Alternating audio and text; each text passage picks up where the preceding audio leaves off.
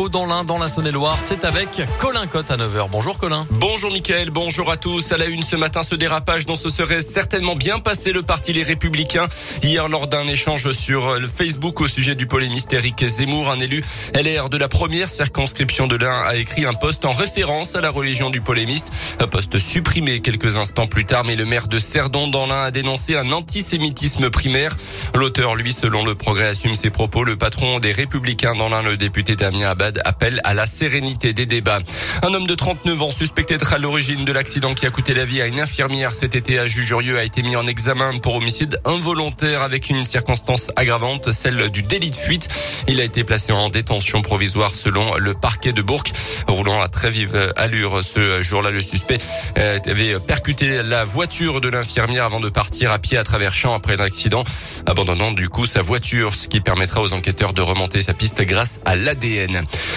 Un drame dans la Drôme hier soir. Deux personnes ont perdu la vie dans le crash de leur ULM à Albon. Deux hommes dont les corps étaient en cours d'identification hier. Ils se seraient écrasés dans le ravin d'une carrière tout près d'un aérodrome.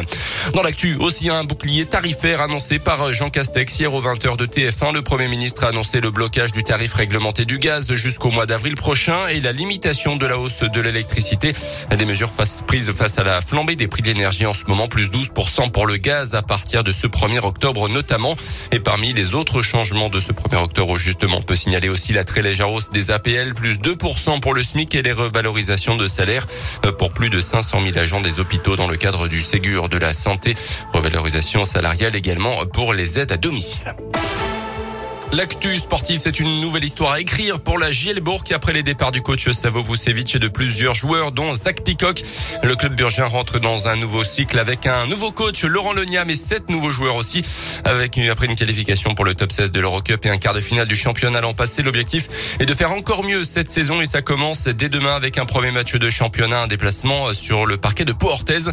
Fraîchement arrivé de Dijon, comme l'entraîneur d'ailleurs Axel Julien sera le capitaine de cette nouvelle équipe bressane statut qu'il connaissait depuis 4 ans en Bourgogne. On l'écoute. C'est un rôle important. Je sais comment gérer ça euh, normalement. Donc euh, voilà, je vais faire comme je faisais avant et je vais essayer d'apporter mon expérience euh, en tant que capitaine, en tant que joueur et pour que ça se passe au mieux. C'est une marque de confiance, c'est une responsabilité. Donc c'est pas de pression en plus, mais il faut bien faire le boulot. Quoi. Ben, le capitaine, c'est celui qui gère en dehors des vestiaires. Voilà, quand on sent qu'il y a des joueurs qui comprennent pas ce qui se passe, d'expliquer un peu ce que le coach veut, redonner confiance, aller discuter un peu avec tout le monde. Parce que bon là, on a beaucoup de joueurs, donc là c'est important de faire le lien avec tout le monde pour qu'on apprenne à se connaître aussi. Et puis après, sur le terrain, essayer de faire en sorte que tous les joueurs soient dans le, meilleur état d'esprit et surtout montrer l'exemple. C'est surtout ça, le, truc, c'est de montrer la voie. Quoi. Pour Orthez Gielbourg, coup d'envoi du match demain à 20h. Premier match donc de championnat, une rencontre à suivre en direct et en intégralité sur la web Radio Gielbourg sur notre site radioscoop.com. Le foot pour terminer avec la belle victoire de Lyon en Ligue Europa hier soir, deuxième journée de la phase de poule, 3-0 face aux Danois de Brondby.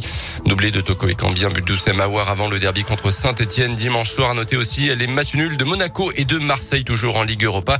Et puis euh, ce soir en national, le FBBP reçoit Saint-Brieuc à 19h à Verchères. Merci beaucoup Colin et à tout de suite pour le prochain scoop